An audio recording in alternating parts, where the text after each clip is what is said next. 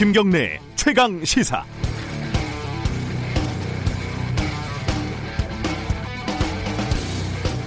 점 이런 거 보신 적 있나요? 저는 어릴 때 어머니하고 한번 갔다가 무슨 88살인가 뭐 이런 게 꼈다고 이른바 판정을 받은 적이 있습니다. 그래서 부적도 쓰고 점집에서 작은 굿도 하고 그랬습니다. 굉장히 힘들었습니다. 생각해보면 점쟁이들은 참 편리합니다. 일단 부모 입장에서 자식이 뭐 살이 꼈다 이런 얘기를 들으면 이게 굉장히 찝찝하잖아요. 만약에 돈이 아까워서 부족을 쓰지 않으면은 앞으로 무슨 안 좋은 일이 있을 때마다 그 점쟁이 말이 생각이 날 것이고 만약에 돈을 내고 부적을 쓰면 좋은 일이 생겨도 부적 덕분이고 나쁜 일이 생겨도 부적 덕분에 그나마 이 정도라고 생각을 하게 되겠죠. 어쨌든 점쟁이의 모든 예언은 절대로 틀릴 수가 없는 겁니다. 미래통합당에서 엠번방 사건 테스크포스 대책위원회를 만들면서 정확하게 이렇게 얘기를 했습니다. 우리 당 인사가 이런 유사한 성범죄와 연루될 경우 정계에서 완전히 퇴출시킬 것을 천명한다. 이게 뭐 쌀로 밥 짓는다는 얘기 아니겠습니까? 그런데 이거를 다르게 해석하는 사람도 있습니다. 이른바 공작의 관점. 김어준 씨는 어제 뉴스 공장에서 스스로를 공작의 전문가라고 하면서 미래통합당의 이 발언은 거꾸로 읽어야 한다. 그러니까 더불어민주당의 엠번방 연루자가 있을 예정이니 정계에서 완전히 퇴출시켜라 라는 메시지를 예언처럼 하는 거다. 이렇게 해석을 했습니다. 말하자면은 앞으로 더불어민주당 쪽에서 엠번방 연루자가 나오게 되면 이건 사실이 아니라 공작이다. 이렇게 미리 선언을 하는 거죠. 근거는요, 딱히 없습니다. 감이죠. 어, 경험치일 수도 있고요. 만약에 나오면은 거봐 내 말이 맞잖아 이렇게 되는 거고 만약에 안 나오면 거봐 내가 이렇게 미리 얘기를 하니까 공작을 못했잖아 이렇게 되는 거죠. 이런 음모론, 공작론 이런 것들이 널리 퍼진 사회에서는 사실이라는 것이 의미가 없습니다. 왜냐하면 사실관계가 밝혀져도 언제나 더 큰 음모론, 더 은밀한 음모론을 만들어낼 수 있기 때문이죠. 본인도 인정하다시피 김어준 씨는 이런 방식의 독해에 매우 뛰어난 능력을 가지고 있습니다. 하지만 그것은 점쟁이의 문법이지 저널리스트의 문법은 아닙니다. 4월 7일 화요일 김경래 최강시사 시작합니다.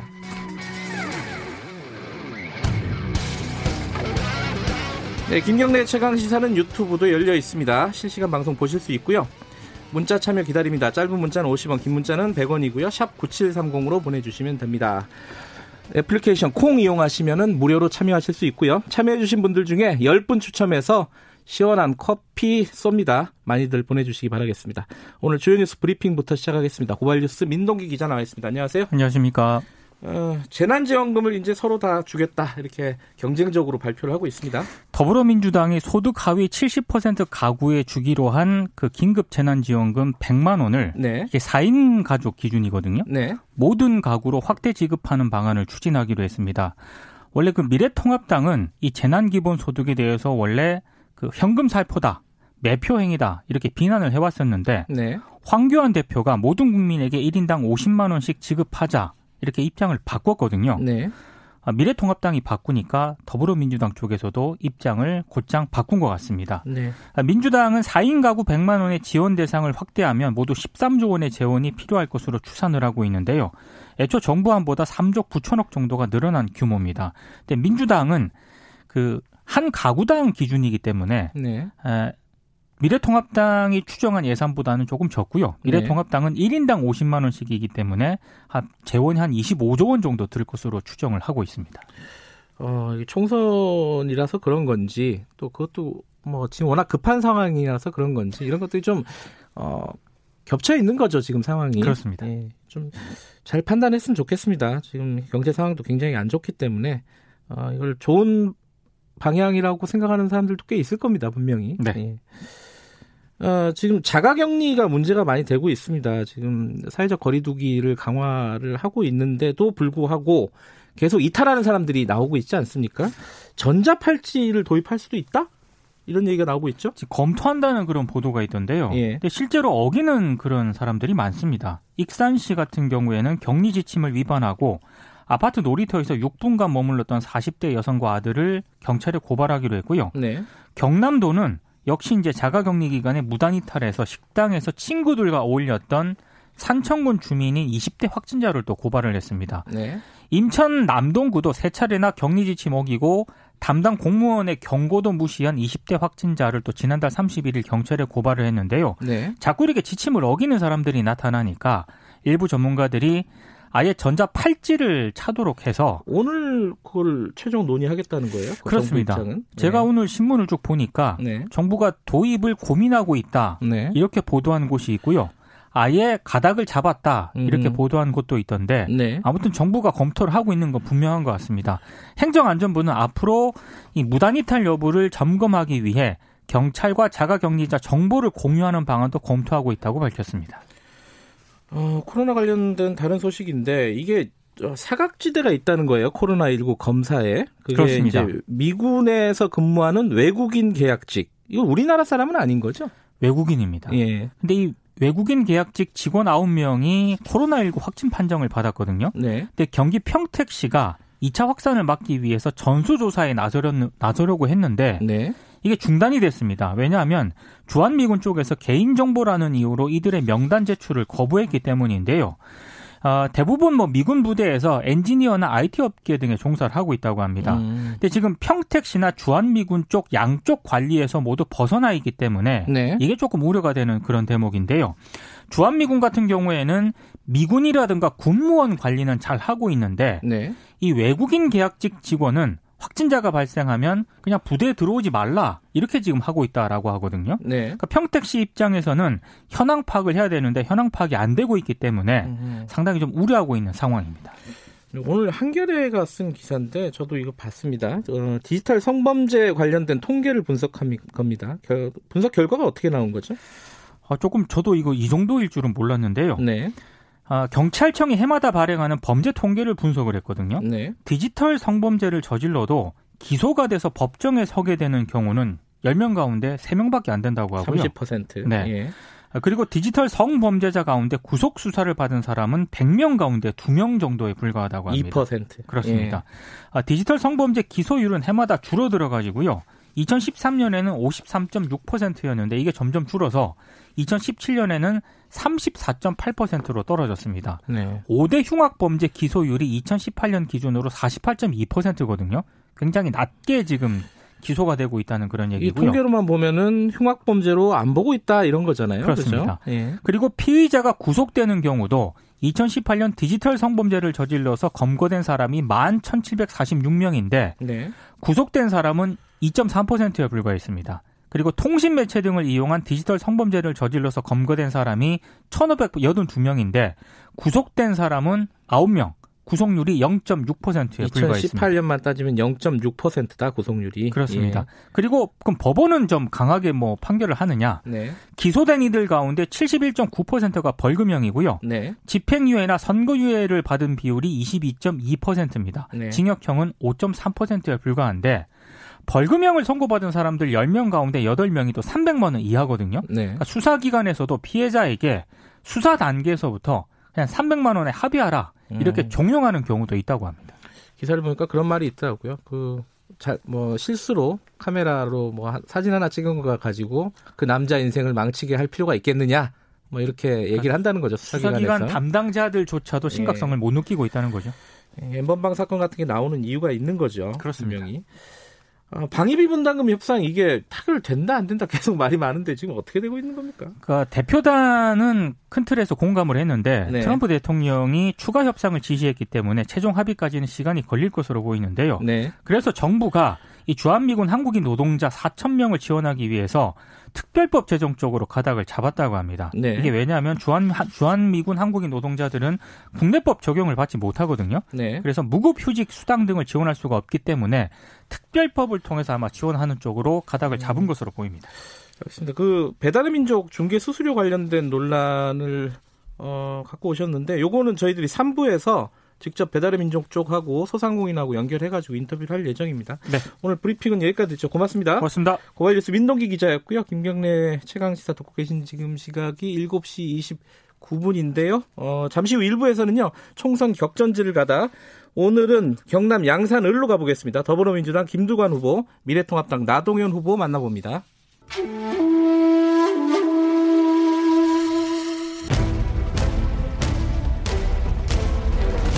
2020년 4월 격전의 그날이 다가오고 있다.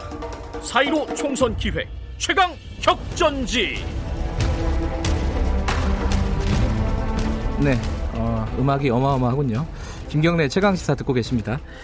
어, 격전지 가보겠습니다. 오늘은 경남 양산을 어, 여기는 어, 지금 김두관 후보 어, 민주당의 그리고 미래통합당의 나동현 후보가 그야말로 초접 전을 펼치고 있는 지역입니다. 차례로 좀 연결을 해보죠. 먼저 김두관 후보 연결돼 있습니다. 안녕하세요. 예, 안녕하십니까. 김두관 후보입니다. 네. 뭐 여론조사 보니까 한 번씩 이기고 지고 막 계속 이렇게 엇갈리고 있습니다. 이게 어, 김 후보님이 예상하신 수준이에요? 아니면 예상 바뀝니까? 어떠세요?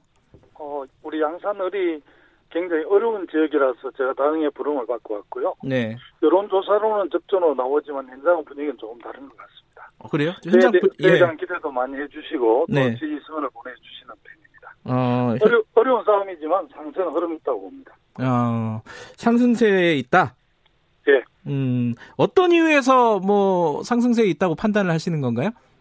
우리 이제 양산시가 네. 인구가 가장 많이 늘어나는 부산, 경남, 울산의 배후 도시거든요. 네. 그래서 부울경 메가시티와 관련해서 양산이 좀 중심으로 우뚝 서느냐 아니면 그대로 경남의 벤방으로 남느냐 이런 선택의 기로에 있기 때문에 네. 또 저에 대한 기대가 있어서 상당히 관심이 많아지고 있습니다. 어, 지금 나동현 후보 같은 경우에는 이렇게 얘기를 합니다. 이 낙하산 아, 그 김두관 후보를 낙하산이라고 규정을 하고 본인은 이제 토박이 뭐 터, 어, 철새와 토박이의 싸움이다 이렇게 얘기를 하기도 하는데 어떻게 생각하십니까 이 부분에 대해서는? 동의하기가 좀 매우 어렵고요. 네. 양산은 이미 35만을 넘어서 50만을 바라보는 도시고 부산, 경남, 울산 또 멀리는 호남에서 또 충청권에서도 많은 시민들이 들어와 있거든요. 네. 사실 토박이와 외부에 들어온 사람을 나누는 것은 음. 우리 정치에서 가장 금기해야 될 분열 정치라고 생각을 합니다. 또 네. 많은 시민들께서도 나 후보의 그런 주장에 대해서 동의하지 않고 있습니다. 예. 굳이 김... 뭐 새로 비유하자면 박씨물고 제비라고 비유해 주십시오. 박씨물고 제비다. 예. 예. 그 양산 의뢰 뭐 다른 지금 뭐 나동현 후보도 마찬가지지만 다른 훌륭한 분들 많, 많습니다. 왜 하필 김두관이야 하느냐 이 부분에 대한 질문에 대한 대답을 먼저 좀 해주시죠. 어 양산은 제가 2010년 경남지사 시절에 네. 동남권 강력교통본부도 양산에 설치를 했고 또 네. 보울경 상생 특구로도 설치를 했는데요.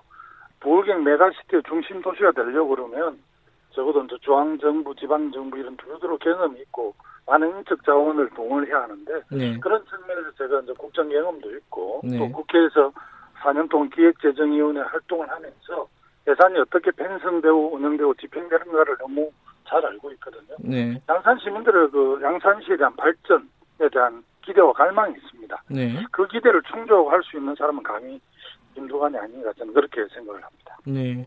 지금 사실 양산을뿐만 아니라 이 PK 특히 이제 경남 지역 같은 경우에는 민주당이 어 그렇게 뭐 우세를 보이는 지역은 아닙니다. 전체적으로 경남 지역 쪽의 성적은 어떻게 목표로 잡거나 예상을 하고 계십니까? 어, 경남 지역은 전체가 16개 지역군데요. 네. 김해, 김해 갑을, 양산 갑을, 또 네. 진해, 거제, 또 이런 곳에 상당히 강세를 보이고 있어서, 어, 절반 정도, 가반 정도를 목표로 하고 최소한 한 다섯, 여섯 석 정도를 정리할 수 있겠다고 이렇게 저희들이 판단하고 있고, 또 네. 우리 당내 조사에서도 그렇게 나오고 있어서 기대를 네. 하고 있습니다. 네, 과반 정도? 어. 예. 과반을 목표로 해서 최소한 5, 6석 정도. 5, 6석 정도가 구체적으로 목표다. 예. 어, 김 후께서 아까 잠깐 말씀해 주셨지만은 양산 을을 중심으로 해서 신동남권 시대 열겠다. 양산을 경남의 거점 도시로 만들겠다. 이 구체적으로는 어떤 계획을 갖고 계신 거예요? 어, 일단 그 부울경이 독자적으로 경쟁력을 갖기는 좀 어렵다고 판단을 했고요. 네. 그래서 이제 2018년 민선 7기가 출범하면서 부산, 경남, 울산 다 강력지방정부를 우리 당 시도지사들이 맡게 됐거든요. 예. 그래서 이렇게 보울경 행정구역으로 나눠져 있지만 강력 경제권으로 하나의 메가시티가 돼야만이 도시 경쟁력을 갖는다는 차원에서 네. 김경수 지사, 오거돈 시장, 송철호 시장이 합의를 했고 네. 이게 2010년에 제가 주장했던 동남권 10대 강력 경제권을 만들어서 수도권과 선의의 경쟁을 하겠다는 그런 구상인데요. 네. 중간에 제 이후에 이제 홍 준표 지사가 들어오면서 그게 좀 연결이 안 됐거든요. 네. 2년 전에 다시 우리 당 소속 지방정부 수장들 또 기초지방정부 우리가 많이 맡았기 때문에 다시 그것을 한 단계 업그레이드해서 4차 산업, 미래 산업에 대비하겠다는 게 이제 메가시티 구상인데 그 중심으로 우리 양산이 가장 중심에 있습니다. 그래서 부산대 양산병을 비롯해서 이 우리 양산이 그 특구의 중심이 될 수 있기 때문에 네. 지금 그 중심에 우리 양산이 설 수 있도록 하겠다 이런 구상입니다. 뭐 공약이 많으실 것 같은데 이제 뭐 네. 매월 어, 공약 이행 점검의 날을 갖겠다 이런 얘기도 하셨어요. 제일 네. 어, 첫 번째로 이런 공약 점검, 숙제 검사 받을 만한 공약이 뭐라고 생각하십니까? 우리 양산 시민들은 이제 KTX를 이용하려면 멀리 부산을 가거나 울산을 가야 하거든요. 네. 그래서 양산 시민들 수건 사업이 KTX 양산 혁신설인데 음. 이 부분에 대해서 어, 진행 과정들 좀 장기적인 과정이긴 하지만 네. 매월 어, 소위 진행 과정들을 좀 소상하게 시민들에게 보고하는 기회를 갖고 또 시민들의 여러 가지 행안들 경청하겠다는 차원에서 공약 이행 점검원화를 지정해서 네. 한 달에 한 번씩 보고도 하고 시민들의 여러 가지 현안도 듣고 그렇게 할 계획입니다. 예. 그, 김 후보께서는 사실은 총선 후보이기도 하지만은, 어, 뭐, 언론이나 이런 데서는 대선 후보, 잠룡, 뭐, 이렇게 구분이 되기도 합니다. 예. 대권 후보, 이게 지금 김부겸 후보 같은 경우는 대권 선언 했잖아요. 예. 그, 김, 김두관 후보께서는 뭐, 이런 계획은 없으십니까? 어, 저는 2012년에 정책과 사람이 준비되지 않는 상태에서 네. 뭐 대선 한번 참여해서 우리 경남도민들에게 많은 마음의 상처를 드렸고요. 네. 그렇기 때문에 제가 8년 동안 또 국회에 있을 때나 네. 국회 밖에 있을 때를 속죄하는 마음으로 경남도민께 경남의 해난도 좀 챙기고 이렇게 했었거든요. 네. 뭐 지금은 양산의 주요 해난들을 좀 잘 점검하고 네. 뭐 시민들의 기대에 부응하는 일들을 하는 게 음. 21대 국회의원으로서 저는 역할이라고 생각하고 있기 때문에 다른 네. 거는 고민을 못 해봤습니다. 예. 지금 뭐 코로나19 때문에 여러 가지 현안들이 있습니다. 총선 내에서 뭐 이슈로 부각이 되고 있는데 긴급 재난 지원금이요. 이게 각 당에서 조금씩 조금씩 다르게 얘기하지만은 어 일단 급하니까 빨리 좀 지급을 하자라는 쪽으로 좀 의견이 모아지고 있는 것 같아요. 예. 그, 어, 김호국께서는 어떻게 생각하십니까? 어떤 방향으로 가야 된다고 생각하십니까? 재난 지원금이? 어, 저도 계속 저도 계속해서 재난 극복 수당이라는 이름으로 지급을 요청했고 백종 네. 규모의 경기 경기 부양 책도 필요하다고 주장한 바 있거든요. 그래서 네. 지금은 의견이 여야가 이렇게 합의가 된 것 같아요. 네. 어, 주로 이렇게 뭐 퍼주기 대해서 반대했던 뭐 미래통합당조차도 한교안 대표께서 1인당 50만을 지급하자고 일주일 이내에 네. 그렇게 주장하셔서 참 다행스럽게 생각을 합니다. 네. 우선은 우리 당은 뭐 정확히 70%만 했는데 네. 거기에 행정 기술상으로 쉽지 않고 또 차별을 두는 건 옳지 않은 것 같아요. 그래서 전체 지급을 하고 음흠. 사후에 또 뭐 이렇게 여러 가지 다른 방식으로 정리하는 게 맞는 것 같습니다. 그래서 지금 매우 어려운 상황이기 때문에 네. 일가를 내서 한 가구당 뭐 4인 기준으로 100만 원 한다는데 네. 좀 낮추어서 금액을 좀 낮추더라도 전체 가구에 다 주는 게 맞는 것 같습니다. 아, 전체 가구한테 다 주는 게 맞겠다. 네. 어, 이런 말씀이시고요. 자, 좀 있으면 저희들이 나동현 후보도 어, 경쟁자인 나동현 후보도 연결할 텐데요. 나동현 네. 후보의 장점 하나만 꼽아주시죠. 아무래도 이제 지역에서 오랫동안 기반을 두고 활동해 오셨기 때문에 지역 사정이 밝으신 것 같습니다. 네. 제가 국회의원에 당선된다면 나 후보님께 많이 배우도록 하겠습니다. 알겠습니다. 그 지역 주민들에게 경남 양산 지역 주민들에게 마지막으로 한 말씀 듣고 마무리하겠습니다. 어, 제가 양산 곳곳에서 시민들을 뵐 때마다 따뜻하게 성원을 내주시고 또큰 네. 기대를 보여주셔서 정말 감사드립니다. 예. 그, 그, 기대에 보답할 수 있도록 최선을 다하겠고요. 네. 이번 선거는 정말 국난 극복의 선거입니다. 또 양산이 변방으로 남느냐, 부울경을 중심으로 도약하느냐가 달려있는 선거이기 때문에 시민들께서 현명하게 판단해 주시리라 믿습니다. 네. 열심히 하겠습니다. 예, 오늘 말씀 잘 들었습니다. 고맙습니다. 예, 감사합니다. 경남 양산 의뢰 더불어민주당 김두관 후보였고요. 어, 사이로 총선 격전지를 가다 이어서 바로 상대당 후보 연결해 보겠습니다. 미래통합당 나동현 후보님 연결돼 있습니다. 안녕하세요. 예, 안녕하십니까. 저 나동현입니다. 예, 김두관 후보 인터뷰 잠깐 들으셨나요? 예, 예. 거기에 뭐. 그 좀... 부분에 좀 이렇게 들었습니다. 예. 자, 그, 나도 나동현 후보 관련해 가지고 장점을 저희들이 뽑아달라고 했더니 어, 지역 사정에 밝으시니까 선거에서 예. 이겨서 나중에 잘 배우겠다 이런 말씀을 해주셨어요 김두관 예. 후보께서 어, 예. 거기에 대해서 한 말씀 해주시죠. 아, 예, 우선 뭐 제가 시장 정직을 8년간 역임을 하다가 보니까 네. 아마 그 부분으로 해서 장점으로 이렇게 말씀하신 네. 것 같은데 네. 우선 감사합니다. 네. 네, 뭐 어, 그 정치라 하는 것은 이렇게 상대와의 경쟁을 통해서 또 가는 것이기 때문에 네. 또 상대방의 장점에 대해서 높게 평가해 주는 그런 아주 좋은 풍토라고 생각을 합니다. 네. 예. 그 김두관 후보 장점도 하나 뽑아주시죠. 공평하게. 예, 우리 김두관 예. 후보께서는 어 2010년도에 제가 처음 뭐 이렇게 시장을 될 때, 네. 어, 그 당시 도지사로 2년간 이렇게 같이 했습니다. 네. 2년간의 도지사 생활을 하셨죠. 예. 어, 하시고 어, 또 그리고 어, 뭐 처음서부터 이제 남해에서 또 국회의원 출마를 어, 한 바도 있었고, 네. 어, 또 그리고 김포 가서 국회의원 출마를 하고 다시 또 대구 하는 이런 과정들에 네. 어, 한몇 차례 좌절이 있었던 걸로 이렇게 알고 있습니다. 예. 하는데도 불구하고 쉽게 좌절하지 않고 예. 어, 또 끝까지 목표를 이루어가는 이런 과정들은 어, 아주 큰 장점이 아닌가 이렇게 생각을 합니다. 그 지금 지지율이 앞서도 말씀드렸는데 이게 엎치락 뒤치락 예. 하고 있습니다. 이거 약간 의외로 느끼시나요? 어떻습니까? 지금 PK에서 이렇게 엎치락 뒤치락 한다는 것에 대해서 어떻게 생각하세요? 예, 글쎄 뭐 어, 여론조사가 엎치락뒤치락 하다라고 언론에서의 그런 보도는 어, 그 저 역시 접하고 있습니다. 네. 하지만 내면에 들어가서 보면은 어, 우리 지역 민심이 상당히 참 이렇게 부글부글 끓고 있습니다. 네. 어, 현재 지금 경제는 이미 완전 좌초될 어, 그 정도로 어, 이 붕괴될 정도로 이렇게 지금 되어 가지고 있고 네. 특히 또 이번에 민주당의 공천은 우리 지역민의 이런 정서를 전혀 무시하는 어, 점에는 아나무 인식의 이런 어떤 공천 때문에 네. 어, 우리 지역에도 사람이 있다. 네. 그러는데 이러한 그 공천에 대한 우리 시민들의 여론이 어, 그 상당히 이제 어, 입안을 하고 있다고 이렇게 봅니다. 네. 내면에 들어가서 보면은 아마 그렇지는 않을 것이다 어, 이렇게 보고 있습니다 저희들은. 김두관 후보는 사실 어, 대권 잠룡 뭐 이렇게도 구분이 되지 않습니까?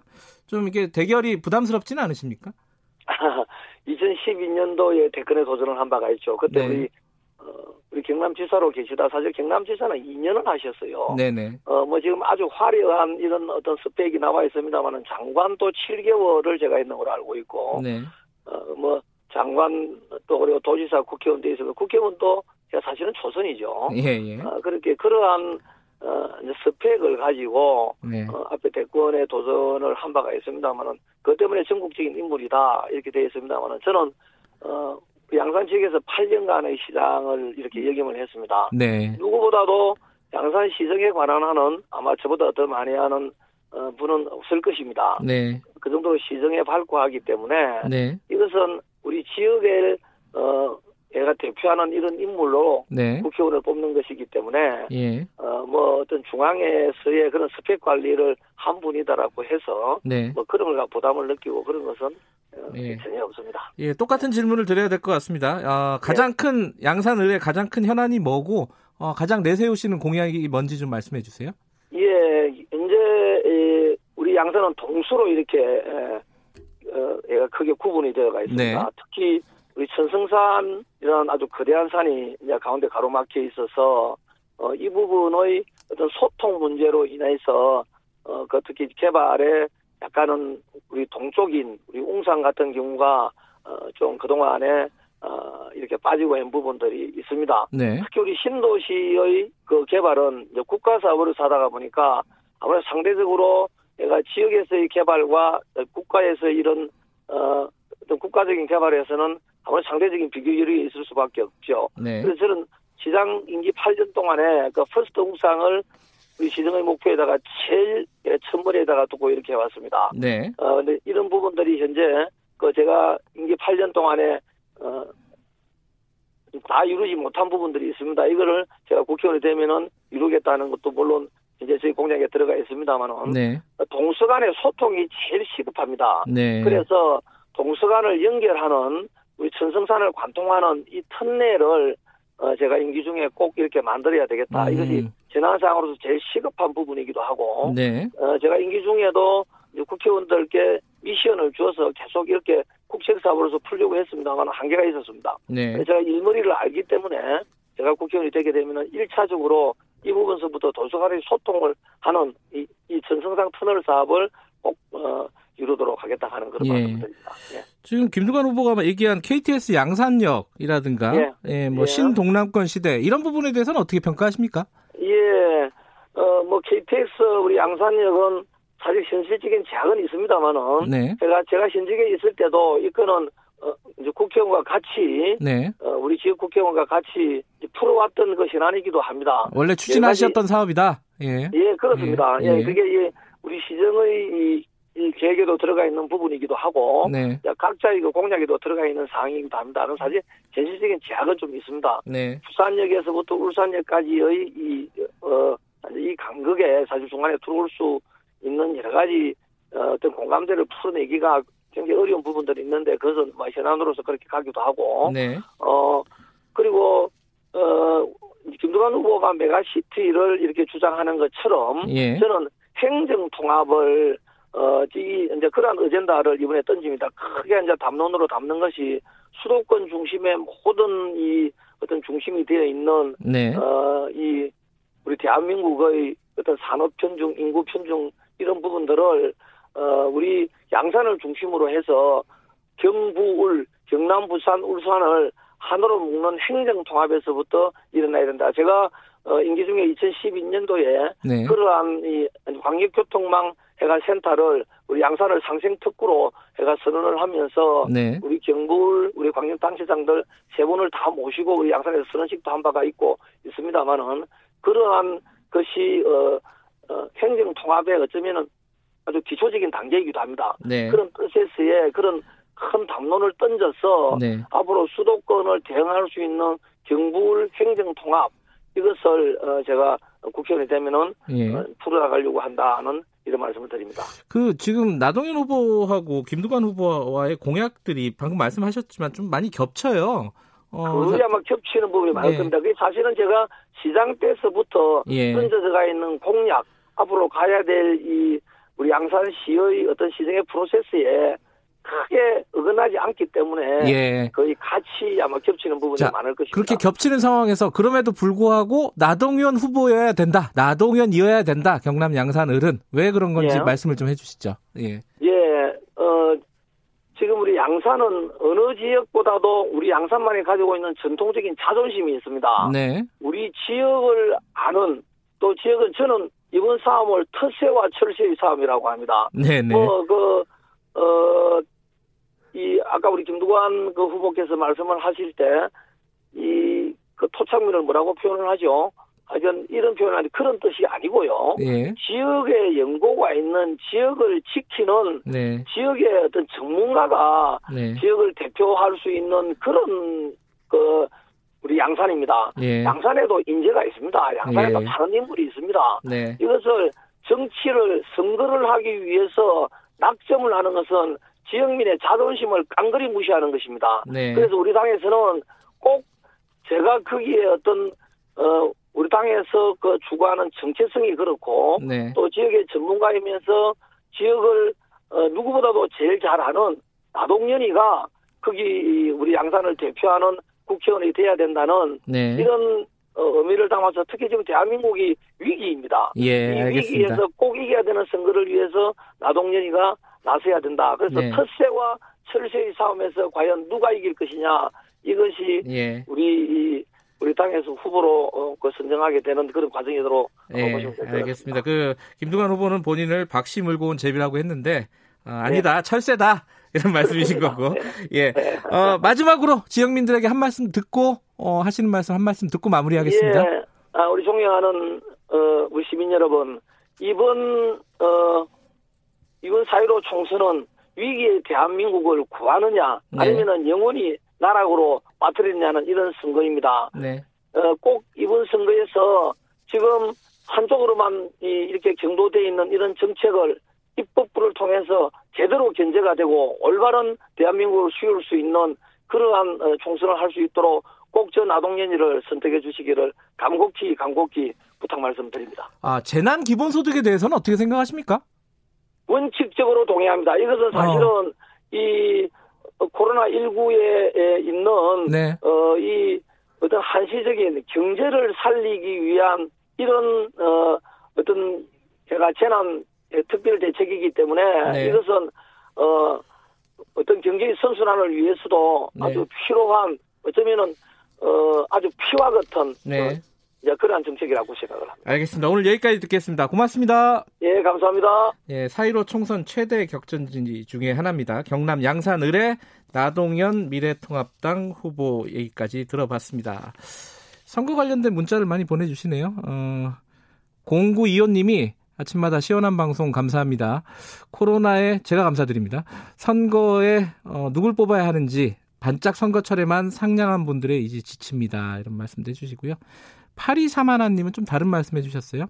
아무리 선거철이라도 재난지원금 펴주기 정, 경쟁은 아닌 듯합니다. 코로나 이후 앞으로 경제를 생각해야 할 듯합니다. 이런 말씀도 보내주셨습니다.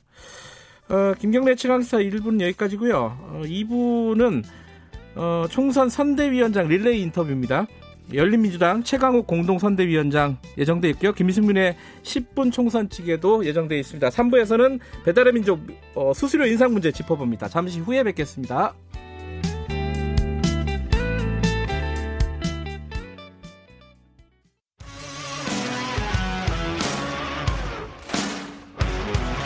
탐사보도 전문 기자 김경래 최강 시사. 네, 김경래 최강 시사 2부 시작하겠습니다. 어, 사이로 막판 표심을 잡을 보관 필승 전략 각 당 선대위원장 릴레이 인터뷰 이어가고 있습니다. 오늘은 열린민주당 최광욱 공동 선대위원장 스튜디오에 모셨습니다. 안녕하세요. 네, 안녕하십니까. 어, 숙제부터 좀 해야 될 것 같습니다. 최근에 네. 채널 A 검찰 아, 예. 어, 뭐 유착 의혹이라고 해야 되나요? 예. 예. 그 관련해서 여러 가지 발언들을 하셨어요. 이게 뭐 검찰 개혁하고도 연결되는 내용인데 그렇습니다. 예.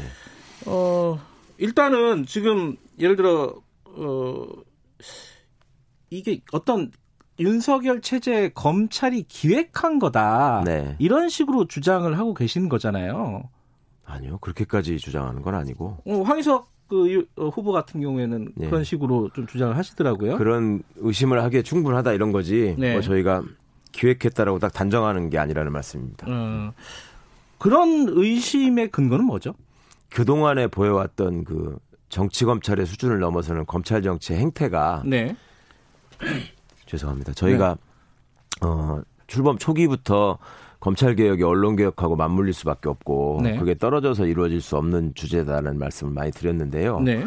결국 우려했던 일이 터진 것이고 네. 그거는 그간에 소위 윤석열 사단이라고 불려왔던 사람들의 일종의 수사 기법이라고 자랑했던 부분이 네. 언론하고 끊임없이 어 일종의 사실을 주고받으면서 네. 이거를 이제 부풀리기를 하고 또 필요한 방향으로 이거를 끌고 가고 하는 일들이 비일비재했었고 그걸 굉장히 자랑스럽게 하는 집단이었거든요. 음. 그렇다 보니 이번 선거를 앞두고 음, 뭔가 본인들이 의도했던 바를 실현하고자 하는 움직임이 있을 거라는 걱정을 했었고요. 네. 그, 그 바탕이 됐던 거는 그 울산 사건의 공소장을 이상하게 정리하는 걸 보면서 네. 거기에다가 이제 대통령까지 여러 차례 언급하면서 네. 일종의 겨냥을 한 모습이었잖아요. 그렇다면 이 사람들이 선거라는 정치적인 공간을 그냥 넘길 사람들이 아니다 라는 음. 걱정을 한 것이고 그런데 그 상황에 비춰서 공교롭게도 저희가 이제 그 제보를 받게 된 거고요. 네. 제보하신 분도 저희가 얘기하는 주제와 이 사안이 너무나 일치하기 때문에 이게 소름 끼칠 정도로 일치하기 때문에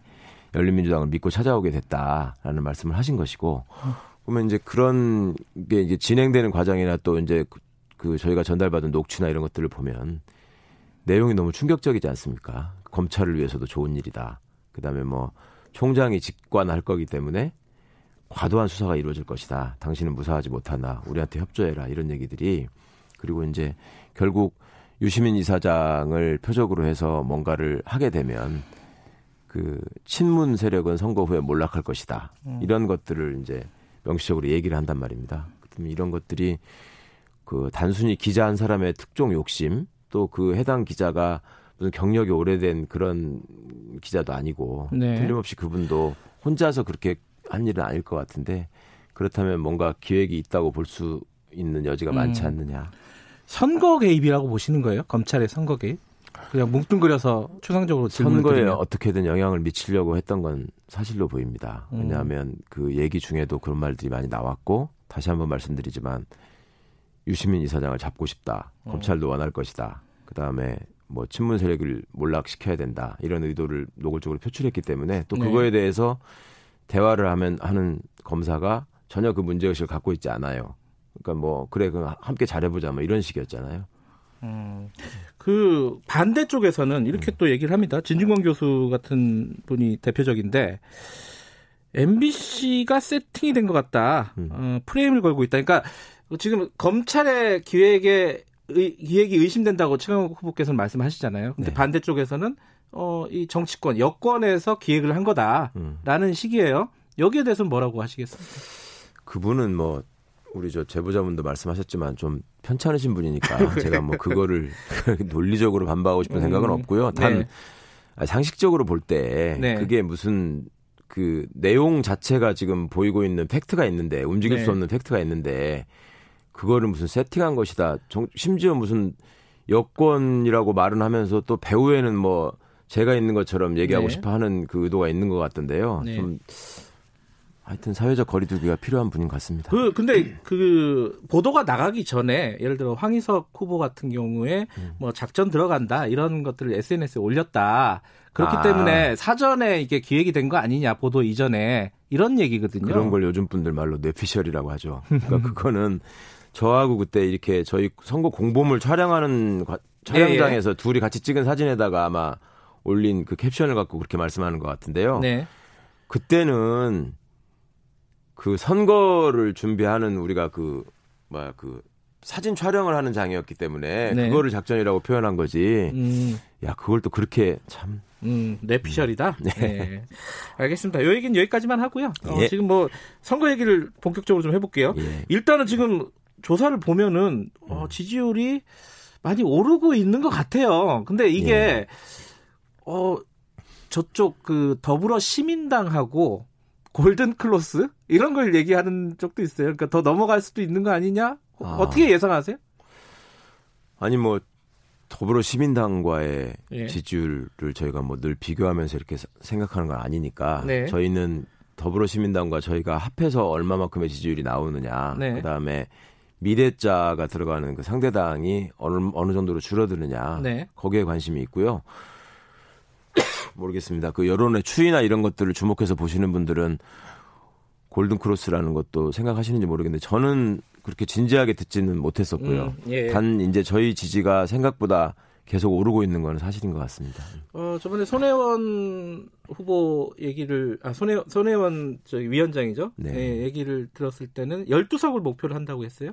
네. 어, 지금 선대위원장으로서는 몇 석 목표로 하고 계십니까? 저희가 지금 현재 지지율만 유지된다고 하더라도 두 자릿수 의석은 두 가능할 것 같고요. 음.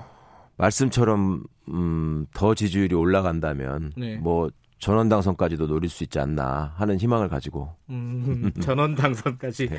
알겠습니다. 그 그런데 이제 민주당에서는 뭐 위기의식이 좀 있는 것 같아요. 예를 들어 뭐 음. 이해찬 대표 같은 경우에 이렇게 얘기를 했습니다. 셀럽, 명망가, 지, 지명도와 사회적 지위, 재산 많은 분들을 위한 마당을 만들자고 지금 선거제 이렇게 만든 게 아니다. 이 열린민주당을 겨냥을 한 것 같아요. 네. 뉘앙스를 보면은 어떻게 보십니까 이 말, 말에 대해서는? 말씀 자체로는 틀릴 말씀은 아닌데요. 네. 정확히 말하면 민주당의 위기의식이라기보다는 민주당 비례대표 후보님들의 위기의식 더하기 그 비례대표 후보님들을 영입하고 선거 전략을 짠 분들은 당연히 위기의식이 있으시겠죠. 네. 생각만큼 성과가 나지 않을 경우를 예상하신다면 네. 그런데 그 열린민주당에 대한 지지가 그 무슨 셀럽이나 명망가들에 대한 호기심이나 호승심으로 있는 것 같지는 않습니다. 그러니까 음. 유권자들이 그간에 바라고 계셨던 어떤 이야기들, 공약들, 방향들, 정치적인 견해들 이런 것들이 맞아 떨어져서 네. 생기는 현상이지 단순히 어떤 사람이 좀 알려졌다 해서 생기는 그런 어, 인기몰이라면 네. 쉽게 식지 않겠습니까? 근데 저희가 생각하기에도 좀 놀라울 정도로 이게 지지율이 견고하게 올라가고 있기 때문에 네. 조금 그런 분석은 저로서는 좀 맞지 않다는 음. 생각이 드네요. 네. 뭐 이해찬 대표만 그렇게 얘기한 게 아니라 음. 양정철 원장은 네. 어, 요건 기사가 많이 됐어요. 네. 그 노무현 전 대통령이나 문재인 대통령은 음. 정치를 하면서 탈당을 하거나 분당한 적이 없다. 네. 어, 이, 이것도 역시 이제 이쪽 열린민주당을 겨냥한 네. 얘기라고 보여집니다. 음. 어떻게 받아들이셨습니까? 그 선거 전략을 책임지고 있는 민주연구원 원장의 입장에서 네. 뭐 그런 말씀을 하신 것 같은데 네. 저희 저는 탈당한 사람도 아니고 열린 민주당이 민주당에서 분당된 당도 아니고 음. 그 다음에 노무현 정신과 문재인 정신을 양쪽에서 무슨 서로 홍보하고 경쟁하는 게 아니라 네. 유권자들 보시기에 열린민주당의 공약이나 사람들의 면면을 보시면서 자연스럽게 네. 노무현 대통령과 문재인 대통령 또 김대중 대통령을 떠올리신다면 네. 그게 저희들이 또 어, 저버릴 수 없는 방향이 다 자연스럽게 되는 거고요. 또 누가 이게 맞다, 저게 아니다, 이거는 이렇다, 저게 아니다라고 구분 짓는다고 해서 유권자들의 판단이 거기에 그대로 따라가면서 네. 흐트러질 만큼 우리 유권자들의 요식 수준이 낮지 않다고 생각합니다. 네. 그러니까 선거에 임하는 그 분들로서는 충분히 하실 수 있는 얘기고 제가 충분히 이해할 수 있고 납득할 수 있는 얘기인데 네. 유권자들께 얼마나 호소력이 있는지는 네. 그 지지율로 결국 설, 명이 될 것 같습니다. 음. 이게 사실은 이제 김홍걸 후보도 네. 더불어시민당 후보죠. 네, 어, 네. 경쟁 상대라고 해야 되나요? 어쨌든 어, 더불어시민당 후보 김홍걸 후보도 이게 2016년 국민의당 때와 같은 어떤 분열이다. 아. 그리고 실제로 이 민주당 지지층 안에서도 어 이 좀 결집을 해야 되는 거 아니냐 더불어 음. 시민당으로 분열하지 말고 네. 이런 목소리들이 나오고 있다는 걸 아시잖아요. 그러니까 이제 일방적인 네. 관점이죠. 그러니까 네. 더불어 시민당의 관점에서만 보자면 네. 분열로 보일 수도 있고 왜 결집하지 않느냐 이럴 수도 있는데 네. 처음부터 저희가 말씀드린 것처럼 이거는 민주개혁 진영의 전체 틀에서 놓고 지평을 열어가는 길로 생각을 해야 된다. 그리고 음. 큰 틀에서 비례 정당이라는 게 이렇게 만들어진 이유가 네. 애초에 선거법을 개정할 때 취지와는 서로 지금 다 안 맞는 거예요. 음. 그 이유는 미래 한국당이라는 이상한 기형 정당이 생겼기 때문에 발생한 일이고 네. 애초에 이 비례 정당들이 만들어진 이유는 미래 한국당의 의석을 최소화하는 데 목표가 있었던 것이지 네. 서로 경쟁해 가지고 무슨 재살 깎아먹기를 하고 서로 헐뜯고 이러자는 게 아니 아니었습니다. 네. 그러니까 그 애초의 취지를 생각해 보신다면 네. 그리고 국민의당이라는 거는 지금도 있잖아요. 음. 근데 무슨 국민의당을 떠올릴 분들은 어, 없을 것 같은데요. 새로 네. 만들어진 국민의당이죠. 네. 돌고 돌아서. 어, 지금 이제 총선 뒤에 어떻게 할 거냐 이 얘기들이 많이 궁금해합니다. 사실은. 네. 근데 지금 정봉주 최고위원이 전당원 투표로 결정하겠다 네. 이렇게 얘기를 했어요. 어, 본인 생각은 어떠십니까? 최강호 후보. 열린민주당은 이미 전당원 투표를 통해서 중요한 의사결정을 한 경험이 두 번이나 있고요. 네. 이제 그런 걱정이나 질문의 바탕에는 항상 제가 좀 안타깝게 생각하는 게 과거 정치권이나 정당을 바라보시던 프레임이 그대로 남아 있는 것 같아요. 예. 어쩔 수 없죠. 우리 정치가 계속 그런 모습만 보여왔으니까 그 틀에서 이해하시는 게 어쩔 수 없다는 음. 한계도 제가 생각합니다만은 네. 쉽게 말하면 그런 거죠. 정봉주 의원이 애초에 기초에서 만든 당인데 네. 나중에 그 사람의 욕심대로 내지는 그분의 희망대로 어떻게든 이게 좀 끌려갈 수도 있고 어, 또 합당이나 어떤 정책 연대나 혹은 그 어, 연합을 하는 과정에서 네. 개인의 욕망이 투영돼 가지고 왜곡될 여지가 있는 거 아니냐 네. 이런 걱정들을 하시는 것 같아요. 그런데 열린민주당은 분명히 열린 공천을 통해서 순번까지 정해진 후보들로 지금 네. 구성이 돼 있고요. 그분들이 당선이 된다고 했을 때 그거는 당 지도부에 의해서 당선된 사람들이 아닙니다. 그러니까 다른 정당의 비례대표 후보들은 그 쉽게 말씀드리자면 그 순번이 당 지도부에 의해서 정해진 분들이지만 네. 저희는 당원들 또 국민들에 의해서 정해진 사람들이고 네. 그분들의 의지에 의해서 당선된 사람들이기 때문에 그 뜻을 저버릴 수가 없는 것이고 당연히 그 뜻대로 가는 거죠. 어, 당원 투표를 풀겠다. 개인적인 생각은 어떠세요? 최강호 후보? 당원 투표는 이제 마지막 결정의 과정에서 당연히 필요할 수 있겠지만은 예, 뭐 당원 투표까지 가기 전에도 예, 합당 합당에 대한 개인적인 생각은 그러니까 지금 그거를 합당을 딱 말씀드리는 네. 명시적으로 가야 될 이유는 없다고 생각해요. 왜냐하면 음. 선거 결과로 의석수의 분포가 어떻게 되느냐에 따라서 네. 전략적으로 충분히 여러 가지 음. 판단이 있을 수 있거든요. 네. 그러니까 제가 제일 소망하는 것은 더불어민주당이 지역에서 네. 놀라운 성과를 얻고 네. 그다음에 비례정당인 더불어시민당과 열린민주당이 또 좋은 성과를 얻고 네. 그래서 최대한의 의석을 확보하는 게 일단 가장 중요한 과제라고 생각합니다. 알겠습니다. 공약 얘기 간단하게 몇 개만 여쭤볼게요. 네. 어, 12개 공약을 발표했습니다. 네. 어, 12번이라서 12개 맞춘 거 아닙니까? 맞습니다. 예. 이순신 장군님의 12척하고도 좀 연계시키고 싶었고. 아, 검찰개혁 얘기 중에 네. 검찰총장을 검찰청장으로 바꾸겠다 이거 네. 있어요. 네, 네. 그 얘기 듣고 이제 다들 그렇게 얘기를 하잖아요. 그 음. 헌법 고쳐야 되는 내용이다. 네네. 뭐 충분히 검토를 하셨을 텐데. 어 그럼에도 불구하고 이거 내놓은 이유가 뭐예요? 개헌안은 이미 발의돼 있었 있었었고요. 네. 그다음에 개헌안의 취지에도 어, 검찰총장의 권한을 축소하고 민주적 통제를 받는 제자리로 돌아가야 된다라는 거는 뭐 취지는 일치합니다. 네. 근데 이제 개헌 얘기는 다음 국회에서도 여전히 논의될 부분이고요. 네. 왜냐하면 그 전에 대통령 선거에서 모든 후보들이 다 어찌 어찌 보면 일치한 부분이었는데 야당의 정략 때문에 이 문재인 정부 초반에 냈던 개헌안이 그냥 논의도 제대로 되지 못하고 사라진 셈이잖아요. 음, 네. 그러면 개헌안은 다시 얘기가 돼야 될 것이고 그 과정에서 헌법에 규정하고 있는 검찰총장이라고 하는 것은 국무회의의 심의 대상으로 총장이라는 단어 하나가 들어갔을 뿐이지 예, 그렇죠. 검찰총장이라는 게 무슨 헌법상의 지위를 갖고 있기 때문에 음. 그런 건 아닙니다. 그거는 이제 검찰이 어거지를 쓰는 희망사항일 뿐이고요. 네. 그런데 검찰총장이 지금 보이고 있는 아주 이상한 모습, 그러니까 외청장에 불과한 사람으로서 민주적인 통제에 따라가는 게 아니라 네. 뭐 장관도 어, 본인이 어떻게 맞서서 제압할 수 있는 대상으로 생각하고 심지어 대통령도 본인하고 비슷한 대상으로 생각하는 이런 오만을 보이는 게 결국은 그 명칭의 과잉에서 비롯된 면이 있다. 음. 예전부터 옛 성현들이 올바른 이름을 갖는 게 중요하다고 했는데 좀 위치를 자각할 수 있는 이름을 붙여주자. 음. 그럼 대검도 바꿔야 되는 거 아니에요? 그렇죠, 그렇죠. 예, 그것도 따지면은? 이제 대법원이 있으니까 대검찰청이라고 네. 한 건데 그 큰 대자가 붙어야 될 이유가 전혀 없습니다. 예.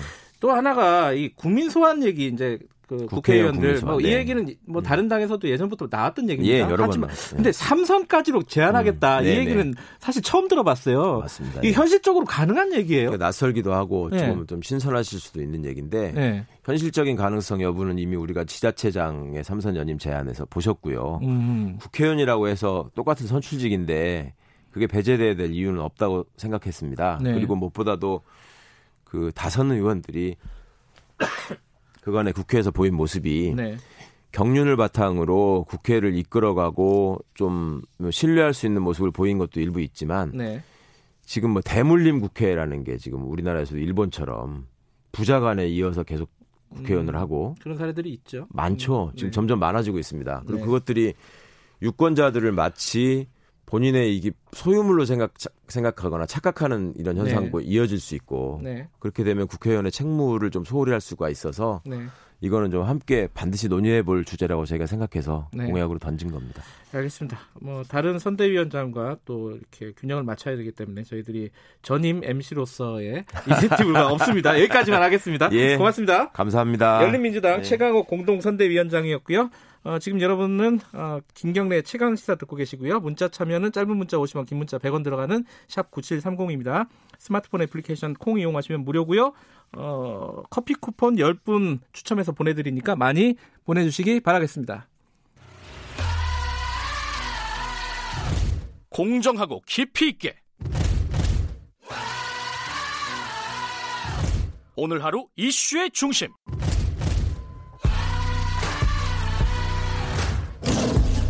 김경래 최강 시사.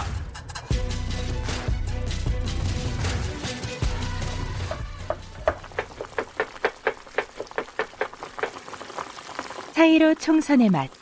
김수민의 10분 총선 찌개. 네, 총선에 대한 쟁점을 간단하고 맛있게 정리해 드립니다. 총선의 맛. 김수민의 10분 총선치계 김수민 시사평론가 나와 계십니다. 안녕하세요. 반갑습니다. 네, 총선을 맞아서 저희들이 급조한 코너입니다. 네. 된장찌개도 인스턴트가 있나요?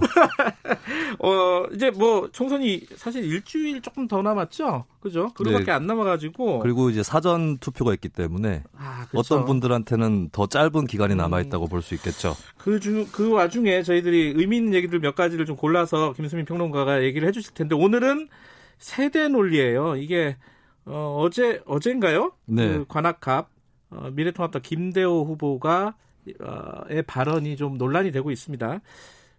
간단하게 소개해드리면 30대 중반에서 40대까지는 논리가 없고 막연한 정서와 거대한 무지와 착각만 있다. 네. 저도 이제 40대라서 안, 타깝게 이 얘기를 들었는데 네. 어, 떤 얘기를 할 수 있죠 여기서?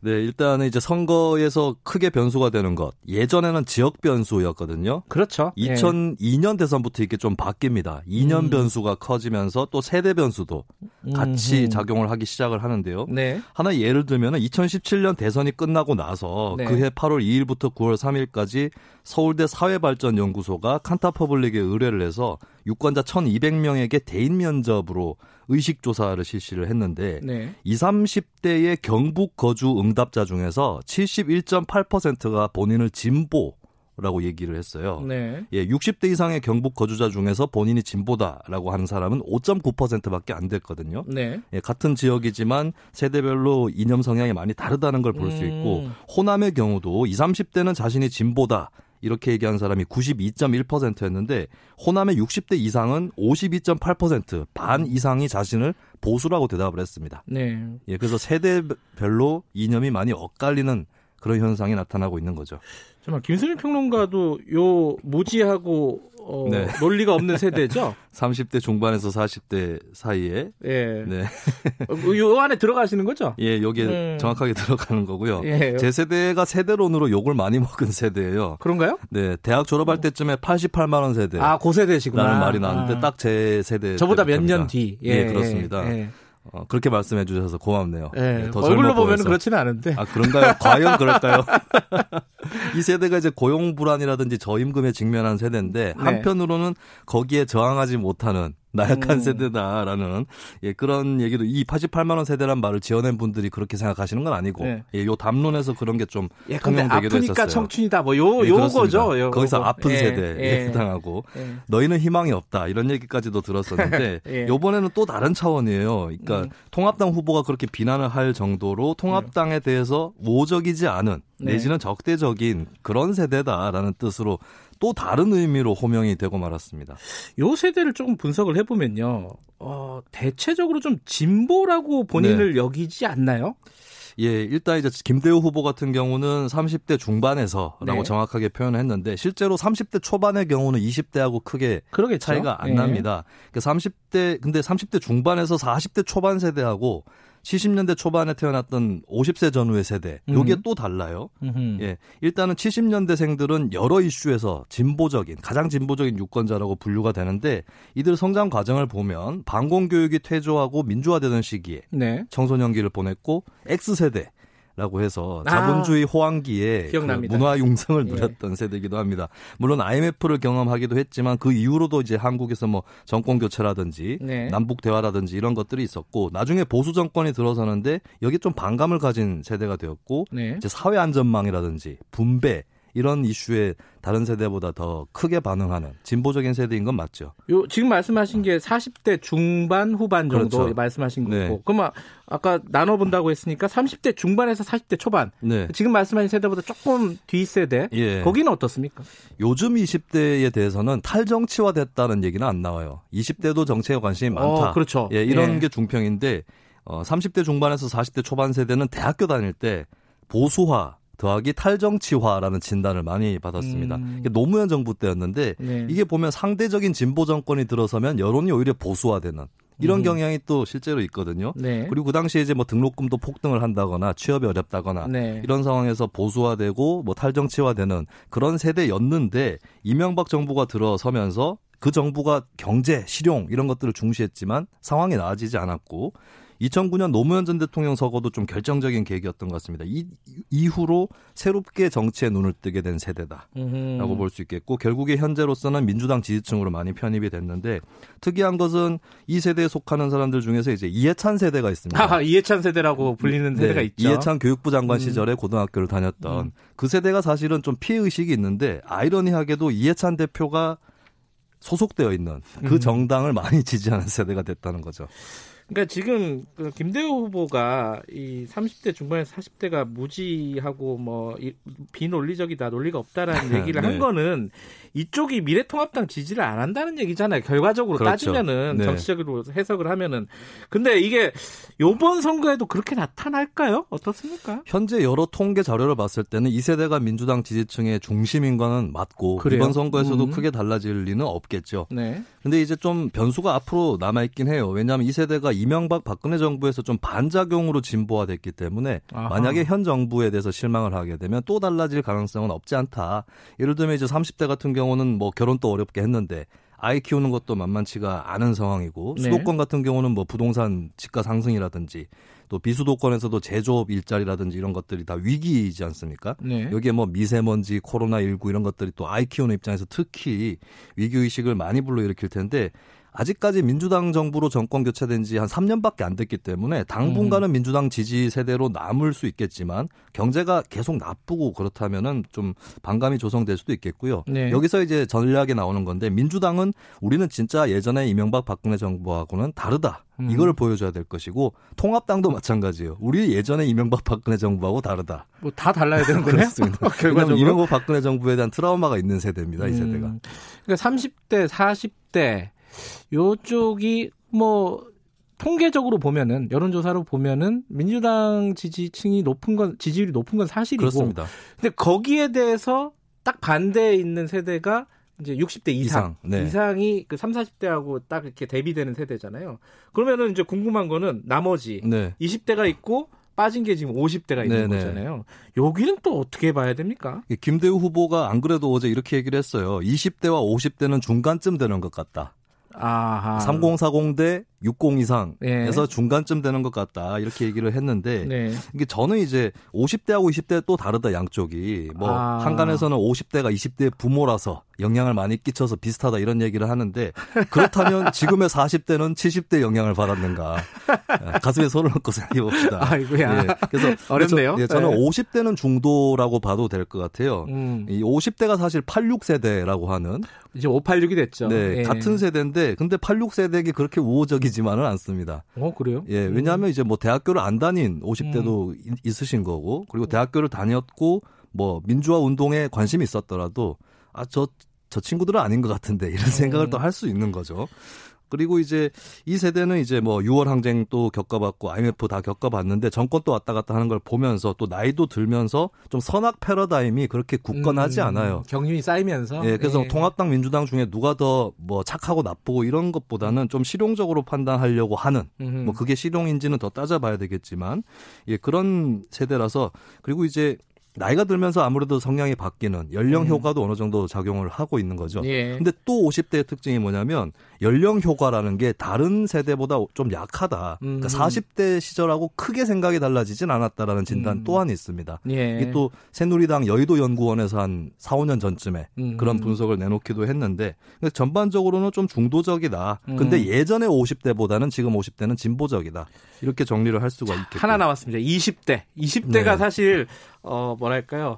비밀스러운 세대 같은 저한테는 잘 모르겠어요. 20대는 아, 어때요? 그러니까 20대는 중도라기보다는 저는 굉장히 다양한 세대다. 라고 아, 그렇게 봅니다. 다양하다? 중도랑은 예. 또 개념이 다르죠. 그렇습니다. 예. 그 20대 보수가 있는 것도 다양성 속에서 보수가 있는 건데 근데 음. 한 가지 좀 제외되는 게 있어요. 여기서 지난 대선 때 아까 제가 언급했던 의식 조사를 보면은 4, 50대 보수라고 자신을 응답한 사람은 자유한국당을 40%가량 지지를 했는데 20, 30대 보수는 20%만 자유한국당을 아, 지지했습니다. 그렇군요. 예, 그리고 기억하시는 분들 계실 텐데 박근혜 전 대통령 탄핵 때 20대가 여론조사에서 제일 먼저 지지율 0%를 찍었거든요. 0%. 예, 그래서 네. 소위 얘기하는 구보수 이런 것은 20대에 좀 거의 없다고 음. 볼수 있겠고요. 네. 그러니까 20대는 이제 지금까지 세대들이 자신이 살아온 그 시대를 경험하면서 특정 세대가 특정 경향으로 좀 쏠리는 경향을 보여줬는데 네. 20대는 이 여러 가지 물결들 뭐 민주화 음. 산업화 신자유주의 냉전 이런 것들을 다 지나가면서 등장을 했기 때문에 앞에 놓여져 있는 선택지가 대단히 많다고 볼 수가 있겠습니다. 네. 그래서 이를테면은 뭐 복지나 경제에서는 진보적이고 북한에 관련해서는 강경책을 선호하는 그게 토, 가능하군요. 예, 통령상의 네. 보수라고 여겨졌던 이런 음. 여러 가지 선택지들이 있고 또 진보와 보수를 가르는 기준도 여러 가지를 잡고 음. 있는 거거든요. 근데 이제 그 전 세대의 진보 세대하고는 좀 다른 것이 기존의 해법들을 쉽게 신뢰하지는 않습니다. 네. 그러니까 평생 직장이라든지 내 집 마련 이런 꿈을 쉽게 이룰 수 없는 세대인데 뭐 연금이라든지 국가재정 이런 것들이 음. 계속해서 어, 지속될 수 있을 거냐 이런 거에 좀 의문이 있는 것이죠. 알겠습니다. 여기까지 듣죠. 고맙습니다. 예, 감사합니다. 김수민의 10분 총선찌개였습니다.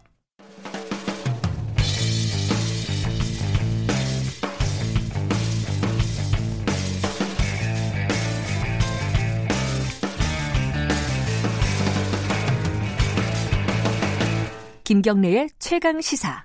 네, 김경래 최강 시사 3부 시작하겠습니다. 3부에서는 배달의 민족 얘기 좀 해보겠습니다. 배달의 민족이 수수료 체계를 개편한다.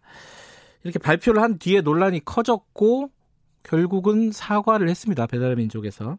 지금 이참에 뭐 공공 앱, 그러니까 무료 앱 같은 것들을 만들어야 되는 거 아니냐 이런 목소리도 나오고 있고요.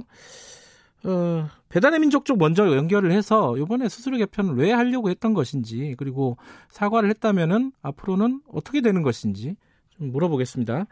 배달의 민족 박태희 상무님 연결돼 있습니다. 안녕하세요. 네, 안녕하세요. 네. 어, 지금 정액제를 정률제로 바꾸려고 했던 거잖아요. 말하자면은 큰 예. 틀에서 보면요. 예. 그 부분에 대해서 어떤 부분을 사과를 하신 겁니까? 아예 철회를 하신 겁니까?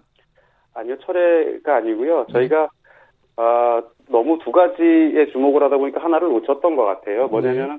저희가 도입하는 새 수수료 모델 오픈 서비스가 네. 이제 5.8% 수수료율을 적용하는데 이게 세계 최하 뭐 다른 일반 그 업계 반의 반도 안 되는 그런 요율인데요. 이제 네. 이게 이렇게 낮, 낮다는 점과 네. 그다음에 이렇게 오픈 서비스에서는 영세 상인 주문이 늘어날 거다. 이 두 가지에만 그 효과에만 너무 주목한 나머지 네.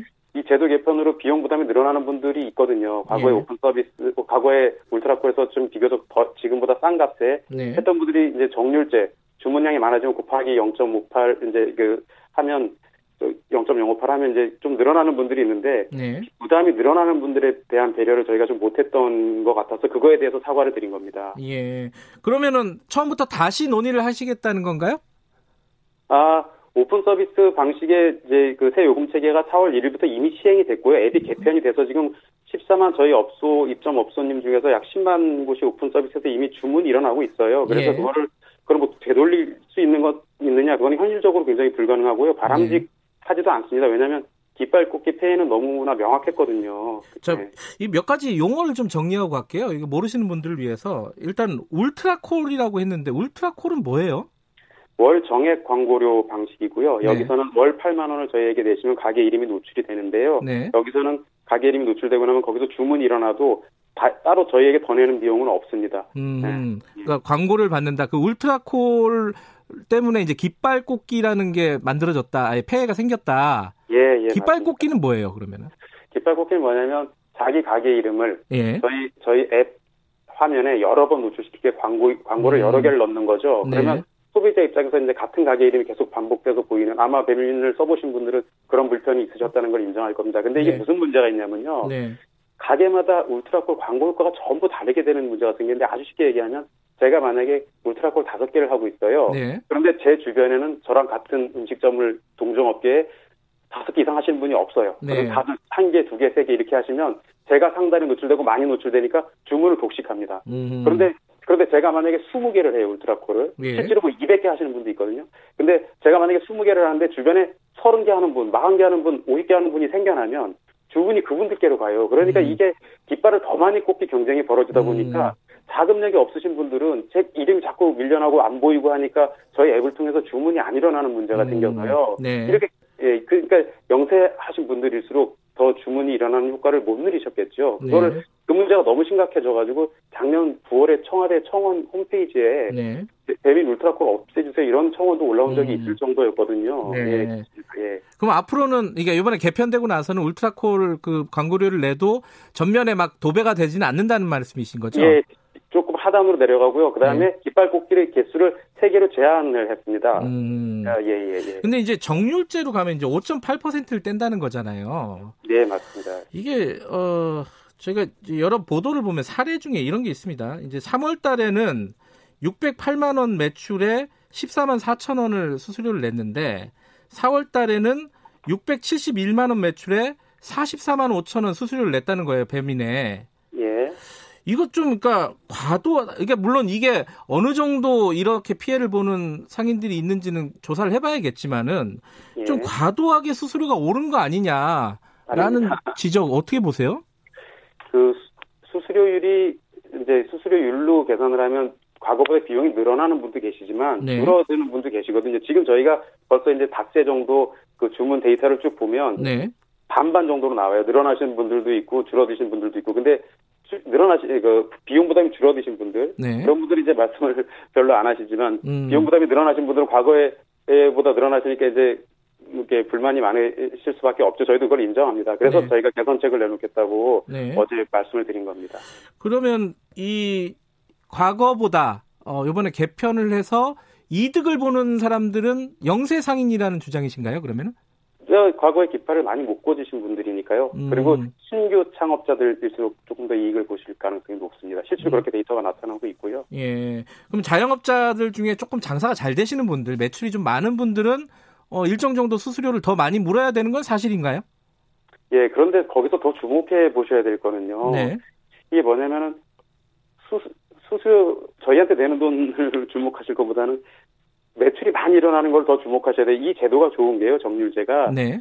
업소님들에게 주문이 많이 들어가게 해야. 예. 어, 저희도 거기서 예를 들면 만 원짜리 김치찌개 하나가 주문이 가면 저희한테 이제 580원이 예. 수수료, 수수료 남는 거잖아요. 네. 저희는 정액제에 비해서 정률제의 장점은 뭐냐면은 음식 업소님들께 주문이 많이 가시, 가시게 만들어야 돼요. 저희가 앱을 그렇게 운영을 해야 저희에게도 이익이 늘어나는 그런 거잖아요. 네. 예. 그러니까 이 저희가 정말 열심히 일을 해서 주문을 많이 늘어나게 하는 것, 소상공인들에게 이익이 되도록 하는 방식으로 일을 하는 그런 방식의 토대가 마련된 겁니다. 음.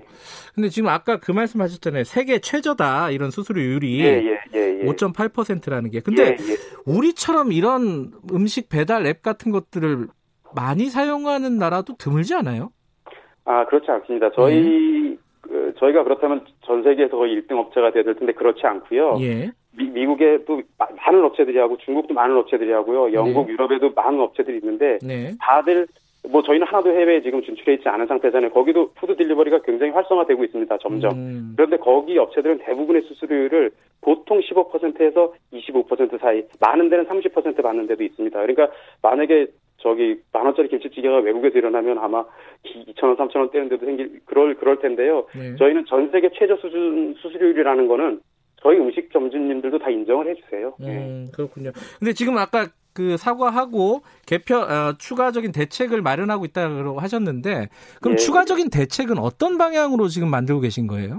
그러니까 아까 제가 말씀드렸듯이 저희가 어, 두 가지에 주목하고 하나를 크게 놓친 것 같다. 비용 네. 부담이 늘어나는 분들에 대한 입장을 헤아리지 못하고 배려하지 못했다. 네. 그러면 그렇게 비용 부담이 늘어나는 분들 아마 주된 아, 결정된 건 없지만 주된 거는 아마 그분들의 부담을 어떻게 줄여드려야 될 것인가 네. 이런 쪽이 중심이 될 거고 그 외에 또 많은 것들 저희가 어, 개선책을 완전히 열어놓고요. 네. 어, 뭐 소상공인들한테 깊이 있게 인터뷰를 좀 해보려고 해요. 그래서 음. 말씀들 많이 듣고 어, 해서 또 혹시 뭐 저 외식업이나 자영업 이런 쪽 단체 쪽에서 저희랑 같이 논의하자 하면 그런 것도 열, 열어놓고요. 음. 모든 걸 어, 합리적인 플랫폼 수수료율 체계를 네.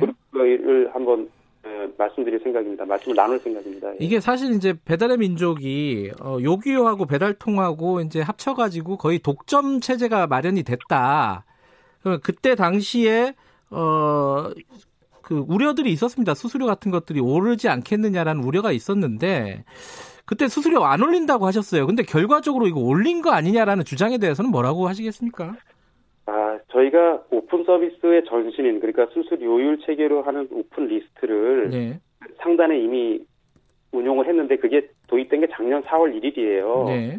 그러니까 근데 그게 1년 동안 시범 운영하다가 이제 이번에 확대 도입되는 건데요. 네. 그만큼 이 제도는 되게 오랫동안 고민해온 제도이거든요. 네. 그동안 또 각계에서 깃발 꽂기 지적이 굉장히 많고 언론 지적도 굉장히 많으셨어요. 네. 왜냐하면 저희가 돈 많은 업자에게 깃발을 더 사시오. 이게 저희의 수수료 모델이 저기 수익 음. 모델이 돼가는 거는 옳지 않잖아요. 그래서 네.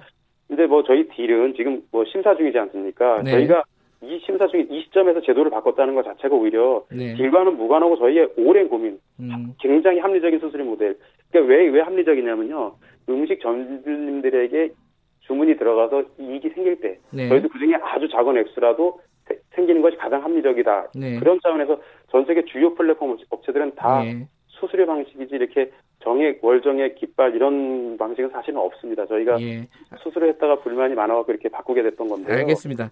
그 이재명 도지사 같은 경우에는 사과가 진정성이 없다. 요금 체제를 원상 복귀해라 이렇게 얘기를 했는데 주장을 했는데 여기에 대해서는 뭐 원상 복귀할 생각은 없다는 말씀이신 거죠. 명확하게는 그죠?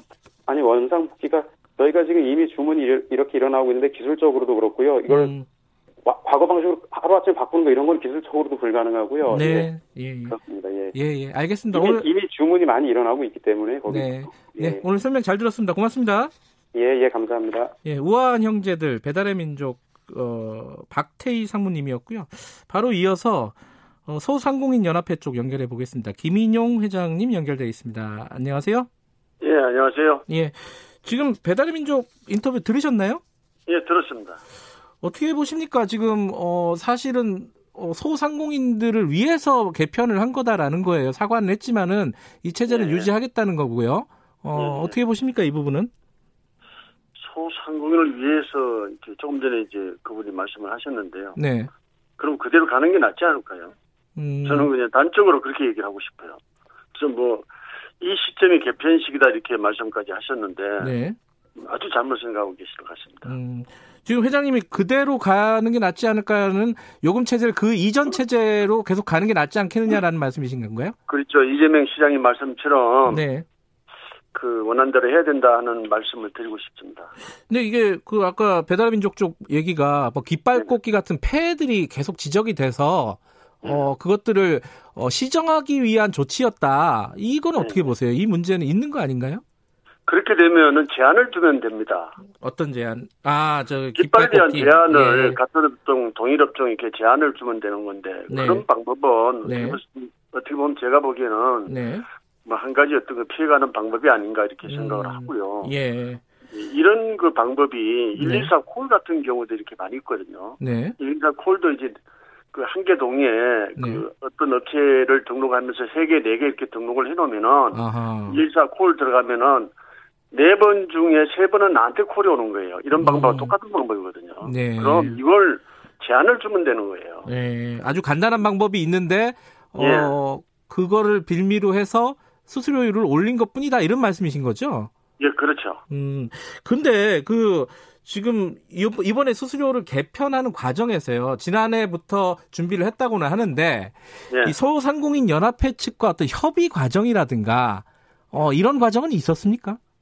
자체적인 어떤 언급은 있었던 것 같고요. 네. 그 소상공인 연합회하고는 전혀 뭐 대화라든가 어떤 그 통보도 없었고 또 한 가지는 네. 개편이 어떤 방법으로 될 거라는 그런 예시도 없었습니다. 음.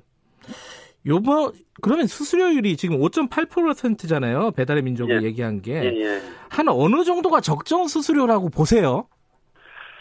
지금 그 저희가 뽑은 이제 통계 자료 보게 되면은 네. 월 매출이 2,500만 원 정도 이제 이루는 그 업소가 예. 정액적으로 6개 광고를 깃발을 6개 꼽았을 때 52만 8천 원이 들어가는데 네. 5.8%를 적용하게 되면은 145만 원이 들어가요. 한 3배 정도 되네요. 예. 예, 그 차이가 지금 92만 2천 원. 예. 이걸 1년으로 계산하게 되면은 1,106만 4천 원이 더 추가로 들어간 겁니다. 예. 근데 여기에 대해서 그러면 그분들이 어떻게 대답하실지 모르겠어요. 음, 거기에 대해서 그렇게 얘기를 하더라고요. 예를 들어 2,500만 원 매출이면은 예. 그 중에 이제 배달의 민족을 통해서 얻는 매출은 뭐 몇 퍼센트냐 그걸 따져야 되는 거 아니냐 이렇게 얘기를 하는 걸 봤습니다 제가. 예. 독과점에 대한 독과점이 가지고는 이, 이 환경이라고 저희는 보고 있고요. 네. 이건 뭐 배달의 민족이 사실 뭐 한 55.7%그 시장 점유율을 가지고 있지 않습니까? 네. 예, 그 다음에 이제 그, 저기, 딜리버리 히어로가 지금 한 40, 한 4% 정도 가지고 있는데. 요기요하고 배달통. 예, 예. 예, 예, 예. 그 이 두그 업체가 다 가지고 있는데, 배달의 네. 민족이 사실은 그 정말 처음 스타트할 때는 스타트업 기업이라고 그래서 상당히 그 호평을 받던 기업 아닙니까? 그렇죠. 예. 그런 기업이 이 코로나 이 상황에서 좀전 국민이 전 소상공인이 힘들게 음. 버텨 나가는 이 시기에 네. 과연 이게 맞는가? 네. 저는 그렇게 생각하고요. 예. 어떻게 생각하면은 네. 민족의 이름 배달의 민족을 사용하면서 이건 배신자다. 저는 이렇게 얘기하고 싶어요. 이 배달의 민족을 사용하지 말라 이렇게 말하고 싶어요. 아, 근데 배달의 민족 같은 이런 앱을 사용하지 않으면 당장 어떤 영업이라든가 이런 부분에 지장이 있습니까? 어떠세요 현장에서는?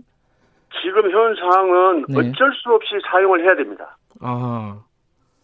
지금 그게 문제가 되는 거죠. 그래서 네. 이제 공공 랩을 만들자 음. 하는 그런 말씀을 이재명 저 지사님이 얘기했고, 예. 뭐 전주 전북 같은 데 벌써 뭐 음. 저 배달의 명수를 사용하고 있는데, 네. 저는 개인적으로 이런 식으로 가게 되면은 네. 이분들도 언젠가는 지금보다 네. 더큰 손해를 볼 거다. 공공 앱이 음. 나오게 되면. 네. 그러기 전에 네. 정말 그 현장에 맞는 그런 어떤 시장 개편이 해야 된다고 그런 생각을 합니다. 음, 그 자영업자들 입장에서는요. 예. 어, 특히 좀 영세하신 분들도 많지 않습니까? 그죠? 식당 예, 같은데. 예, 예. 그 소비자들이 앱 같은 거 이용 안 하고 직접 전화하는 게 나아요? 매출로 보면은? 어떻습니까? 영세 장인들은 예. 이용을 하지 않습니다. 아, 이 배달앱 민족 같은 거요? 예, 예. 예. 지금 아까 그, 그분이 말씀을 하셨는데, 예. 그분들 위해서 이렇게 뭐 개편을 했다. 음. 정액제에서 정률제로 바뀌었다 이렇게 얘기를 하는데, 네. 그분들은 사용을 거의 하지 않습니다. 오프라인만 판하는 거지. 아하. 어느 정도 매출이 있는 분들이 주로 배달의 민족 같은 걸 사용하신다. 예, 예 그렇습니다. 예. 그러니까 그 그분들도 소비자들이 직접 전화해서 배달시키는 게 더 낫습니까? 어떻습니까? 소비자들이 좀 알아야 될 것 같은데 이 부분은. 지금 그분들도 아마 예. 그 중국집 같은 데는 네. 직접 배달하지 않습니까? 예, 예. 예, 예. 이제 그 직접 배달하는 데가 있고 그렇지 않는 데가 있습니다. 음. 그래서 이제 뭐 몇 군데 저희가 알기로는 뭐 이게 시장 조그만 네. 게 작게 운영하시는 분들은 본인들이 네. 뭐 사장님들이 직접 배달하시는 분, 음. 그다음 중국집 같은 데는 네. 이제 뭐 자체 이게 그 종사분을 그 예. 고용을 해서 하시는 분들이 있고 이렇게 좀 개별적으로 약간의 구분은 예. 있습니다. 지금 이제 공공앱 같은 것들이 뭐 전, 전 군산에도 있다고 하셨고 예. 그 이재명 지사도 지금 뭐 추진을 하겠다고 하는데 그것들이 만들어지면은 실질적으로 도움이 될까요? 어떻게 예상하십니까? 아 많은 도움이 될 거라고 봅니다. 그래요? 음. 예. 알겠습니다. 그, 그, 공공앱 만드는 거 말고 다른 어떤 어, 정부가 좀 내놔야 될 대책 같은 걸 말씀해 주신다면요, 마무리로? 예, 지금 공정거래위원회에서 그 합동 심의를 하고 있지 않습니까? 네. 예, 이 부분 신중해야 할 걸로 보고요. 예. 이재명 지사님도 말씀을 했습니다만은 네. 이제는 정부가 개입을 해야 된다 네. 하는 그런 말씀을 드리고 싶습니다. 예, 알겠습니다. 오늘 여기까지 듣겠습니다. 고맙습니다. 예, 감사합니다. 김이용 소상공인 연합회 회장 직무대행이었습니다.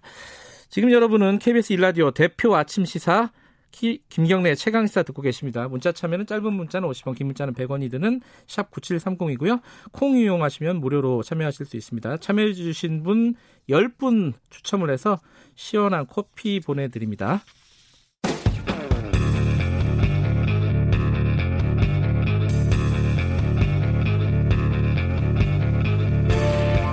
당신의 아침을 책임지는 직격 인터뷰 김경래 최강 시사 예, 코로나19 아직 어, 걱정이 많습니다. 이게 폭발적인 확산이 또 벌어질지 모른다라는 위기감은 방역 당국은 계속 갖고 있는데 한편에서는 이 자가 격리하고 있는 분들이 자꾸 이제 그 수칙을 위반하고 외출하고 이런 일들이 벌어지고 있습니다. 그래서 지금 대책을 마련하고 있고 심지어 전자 팔찌 뭐말 자체는 좀 무시무시합니다. 어, 이것도 거의 뭐 착용으로 가닥을 잡고 가고 있다는데 이게 법적으로는 어떻게 되는 건지 오늘 조으론 변호사님 모시고 얘기 좀 나눠보겠습니다. 안녕하세요. 네, 안녕하세요. 전자팔찌 이게 법적으로 가능한 거니까 검토를 하겠죠? 그죠? 가능하긴 합니다. 그래요? 근데 이제 이게 이번에만 이렇게 문제가 됐던 게 아니라요. 지난 예. 2015년에 메르스 사태 있었잖아요. 아, 그때도 얘기가 나왔어요? 그때 그 감염병 예방법 개정안 관련해서 전자팔찌를 이제 이제 채울 수 있도록 하는 음. 그런 개정안이 올라왔었어요. 그런데 그랬구나. 이게 통과는 못 됐었죠. 아. 그런데 이번에 또 이렇게 코로나 사태가 너무 심각해지고 그럼에도 불구하고 그 자가격리 조치를 당한 사람들이 그 자꾸 위반하고 있잖아요. 그런 네. 사태들이 많이 벌어지고 있고 그러다 보니까 이제 전자 팔찌를 이제 그 법, 법 개정이 아니라 그냥 음. 정부 방침으로 이번에 채우자. 그 법 개정이 안 됐는데도 네. 할수 있는 거긴 있는 거예요? 그렇죠. 감염병 예방법에 의해서 필요한 조치를 할 수가 있어요. 그렇기 아. 때문에 그런 필요한 조치의 일환으로서 아하. 전자팔찌가 가능하긴 한데 예. 아무래도 뭐 인권의 문제라든지 음. 이런 문제는 여전히 남아 있긴 합니다. 지금 전자팔찌 얘기는 이제 입국자에 대한 얘기를 하는 거죠. 그러니까 뭐, 저, 뭐 우리나라에서 벌어진 어떤 자가격리자 모두한테 하겠다는 이런 얘기는 아닌 거죠? 현재 정부 입장은 입국자 관련해서 음. 그 자가격리 조치가 약간 입국하는 거의 모든 사람에게 2주간 자가격리 그렇죠, 조치가 들어가잖아요. 그렇죠. 예. 그렇기 때문에 일단 이분들 먼저 그 전자팔찌에 적용을 시키자라는 건데 지금 뭐 무단 그러니까 어떤 다 전자팔찌를 뭐 그런 기본권 침해나 이런 어 어떤 침해 소지 없이 채우자라는 것보다는 일단 원칙적으로는 지금 동의를 얻어서 채우도록 아, 해야 했거든요. 동의. 하긴 동의 안 하면 입국 안 시키면 되니까 뭐 이런 논리인 지금 거죠. 정부 입장이 어. 딱 그런 거예요. 어. 일단 동의를 받아서 전자팔찌를 적용을 하고 네. 만약에 동의를 안 하는 경우에는 입국을 거부를 하자라는 네. 그런 방침을 지금 세우고 있는 거거든요. 이, 뭐 인권 침해다 이런 얘기가 나올 법도 한데 뭐 이 얘기는 또 어려운 얘기이기 때문에 여기는 좀 뭐 다른 범죄 얘기라서 뭐 인권 침해 뭐 기본권 침해 이런 거가 네. 우선이냐 아니면은 음. 그 감염병이 확산이 되면서 이제 네. 공익의 문제 그런 문제가 우선이냐 이런 거를 좀 비교 형량을 해서 이번에 정부에서 전자팔찌 착용을 좀 그런 음. 방안을 논의하고 있는 거 네, 같아요. 해외 사례가 뭐 다 맞는 건 아니지만 해외에서는 이미 추진하고 있는 나라들이 있죠, 그죠? 예, 맞습니다. 그 미국 음. 그러니까 뭐 홍콩 같은 경우에는 그 자가격리 대상자에게 그 스마트 팔찌 네. 착용을 하게 하고 있고요. 네. 뭐 미국 같은 경우도 그런 전자 팔찌 착용 명령을 그러니까 일부 주에서 음. 제가 알기로는 뭐 켄터키 주라고 알고 있는데요. 네. 그 주에서는 현재 전자 발찌를 착용을 하게 하고 있다고 합니다. 지금 뭐 자가 격리를 하는 도중에 수칙을 위반하고 밖으로 외출하고 이런 사례들이 계속 뉴스에 나오고 있습니다. 뭐 네. 로또 판매점에 갔다, 네. 뭐 미술 관람관에 갔다, 마트에 갔다. 근데 지금 이러면은 어떻게 되는 거죠, 법적으로? 법적으로 자가격리 조치를 위반을 하면 네. 4월 5일을 기점으로 이제 형량이 좀 네, 네. 형량이 나뉘는데요. 4월 5일 이전에 이런 조치를 위반했다라고 하면은 벌금 300만 원입니다. 최대. 최고. 예. 그런데 이제 4월 5일부터는요. 징역 1년 이하 1000만 원 이하의 벌금에 처해질 수가 있죠. 세졌어요. 알, 알면서도 아, 몰라서 그랬나? 어쨌든 이, 이렇게 되면은 어 일단 그 법적으로 기, 기소를 해야 되는 부분이잖아요, 그죠? 이제 신고를 하고 예. 시, 기소를 해야 되는데 그 메르스 사태나 아니면은 이전까지는 보통 약식 기소를 했어요. 벌금 네. 300만 원 이하의 네. 처벌 규정이었기 때문에 약식 기소면은 재판에 안 나가거든요 피고인들이 음. 그런데 이번에 한 며칠 전에 처음으로 이 코로나 사태 관련해서 구공판으로 들어간 거예요. 그러니까 실제 정식 재판, 네, 정식 음, 재판으로. 음, 그래서 정부 입장에서는 더더욱 강력하게 처벌하겠다라는 의지를 보이고 있는 거예요. 근데 이게 형사적인 처벌 말고도 네. 예를 들어 제가 편의점에 자가격리자인데 편의점에 갔어요. 네. 편의점이 또 방역해야 되고 또 하루 이틀 문 닫아야 되잖아요. 그쵸. 그 손해배상도 할 수 있는 거예요? 원칙적으로는 가능합니다. 아, 이제 그래요? 손해배상이라는 게 고의 또는 과실로 남에게 손해를 입힌 거거든요. 네. 그러면은 뭐 자기가 확진자는 아니었다고 해도 음. 확 그러니까 그 코로나에 걸렸을 위험성이 있는 거잖아요. 네. 그거를 네. 충분히 인식을 했고 왜냐하면 자가격리 조치를 하는 이유가 네. 우리가 당신도 확진이 될 수 있으니까 자가격리 그렇죠. 조치를 취하는 예. 거잖아요. 그렇기 때문에 그런 부분을 무시하고 무단 외출을 했다라고 한다면 음. 자기도 남에게 어떤 코로나 바이러스를 전파해서 음. 손해를 입힐 가능성이 있다라는 것은 충분히 인식을 하고 있었을 것이고요.